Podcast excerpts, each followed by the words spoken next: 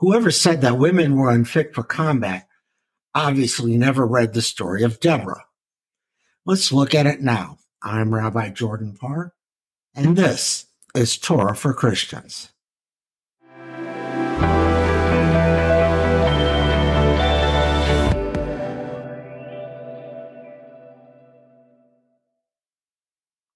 Welcome to Torah for Christians. I'm Rabbi Jordan Parr. The book of Judges is one of the most interesting books in the entire Bible. Moving away from the narratives of the five books of Moses through the book of Joshua, we encounter a very different Israel.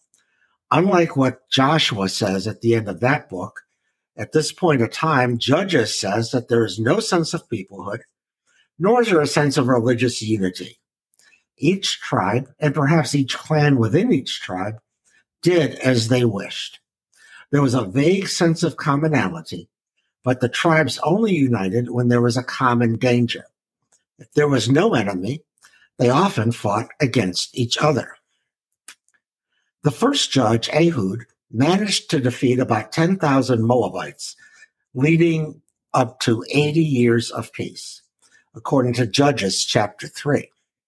But in chapter 4, long after the death of Ehud, King Yavin of Hatzor rose up against these tribes. Hatzor was a fortress city in northern Israel, long a Canaanite stronghold. King Yavin sent his general Sisera to conquer Israel. And for 20 years, King Yavin ruled ruthlessly over the northern tribes. At that time, the Israelites came to Deborah, a judge from the tribe of Ephraim to remedy the situation. She turned to Barak the, of the tribe of Naphtali to be her general. Under Barak, the northern tribes united and defeated Sisera and his army in the foothills of Mount Tabor, which towered over the flat plain of the tribe of Naphtali in northern Israel. Barak's army defeated the army of Sisera, which numbered 900 iron chariots and killed every soldier. Only Sisera escaped the carnage. Sisera arrived at the tent of Yael, the wife of Aver the Kenite, whom he assumed was allied with King Yavin. Yael suggested that Sisera get some rest and gave him a skin of warm milk to help him fall asleep. Once asleep, Yael drove a tent peg through Sisera's skull and killed him. With this victory, the northern Israelites knew 40 years of peace. Just as the Israelites sang to God at the shores of the sea when Pharaoh's army lay floating on the waters, so the northern Israelites sang in praise of Deborah and Barak. One might even say that chapter 5 of the book of Judges was the northern tribe's national anthem. Just as the Song of the Sea was the anthem attributed to all Israel, but perhaps it was the anthem only of the southern tribes. That's a story for another day. Like many of the judges, Deborah appears almost out of nowhere. First, we're surprised that the Israelites acknowledge Deborah as a judge. She is the only woman judge in the entire book, and one of the few women with any real power in the entire Hebrew Bible, perhaps even more powerful than Esther, since she controlled an army. We do not know why the Israelites turned to Deborah, yet her words were powerful. She was the one who appointed Barak as her field general and he clearly answered to her. While I certainly have no proof, I believe that the Song of Deborah, one of the oldest pieces of literature found in the entire Hebrew Bible, was written by a woman. And if that were not the case, it's obvious that it was influenced by women. Again, this is unique in the Hebrew Bible. The Song of Deborah focuses on three women Deborah, Yael, and Sisera's mother. Deborah is, of course, the leader of the people.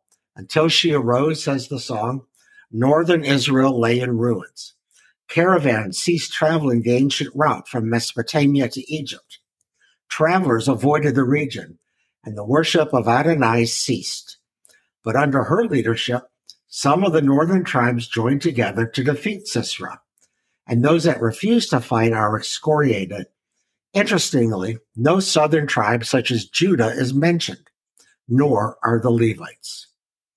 The second person mentioned is Yael. Yael is really the unsung hero of the entire story.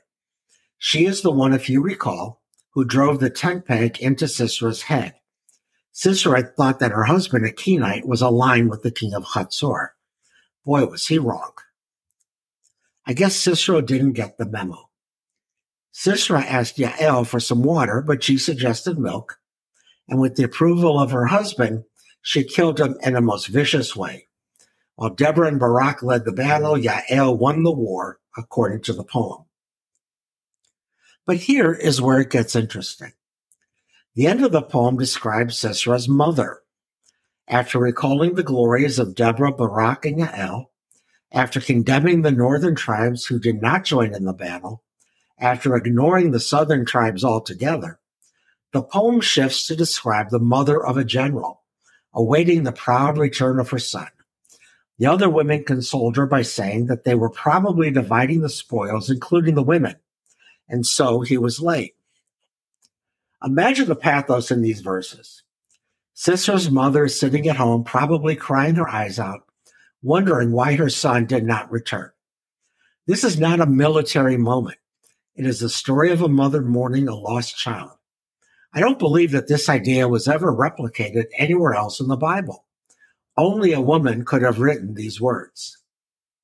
Unlike the prose so prevalent in Judges and other books of the Bible, the Song of Deborah is poetry, most likely sung at special occasions. As such, poetry is quite hard to edit. We must assume that the text as we have it is original, with minimal editing. It is one of the most authentic documents in the entire Hebrew Bible, if not the oldest. What then is Deborah's significance in Judaism? As a model for women, she reigned supreme. She seized authority, commanded men, and was lionized in ancient literature. Yet she does not play much of a role in rabbinic literature. Aside from this poem being recited on the same Sabbath morning as the Song of the Sea, we really don't hear much about her. It is as if the rabbis, a male homosocial society, like a fraternity perhaps, preferred to focus on the men of the Bible, not the women.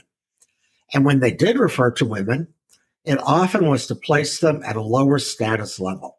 It was as if they wanted to forget about Deborah and Yael altogether. Yet they were not entirely successful. The apocryphal book of Judith mimics the story of Deborah, Sisera, and Yael.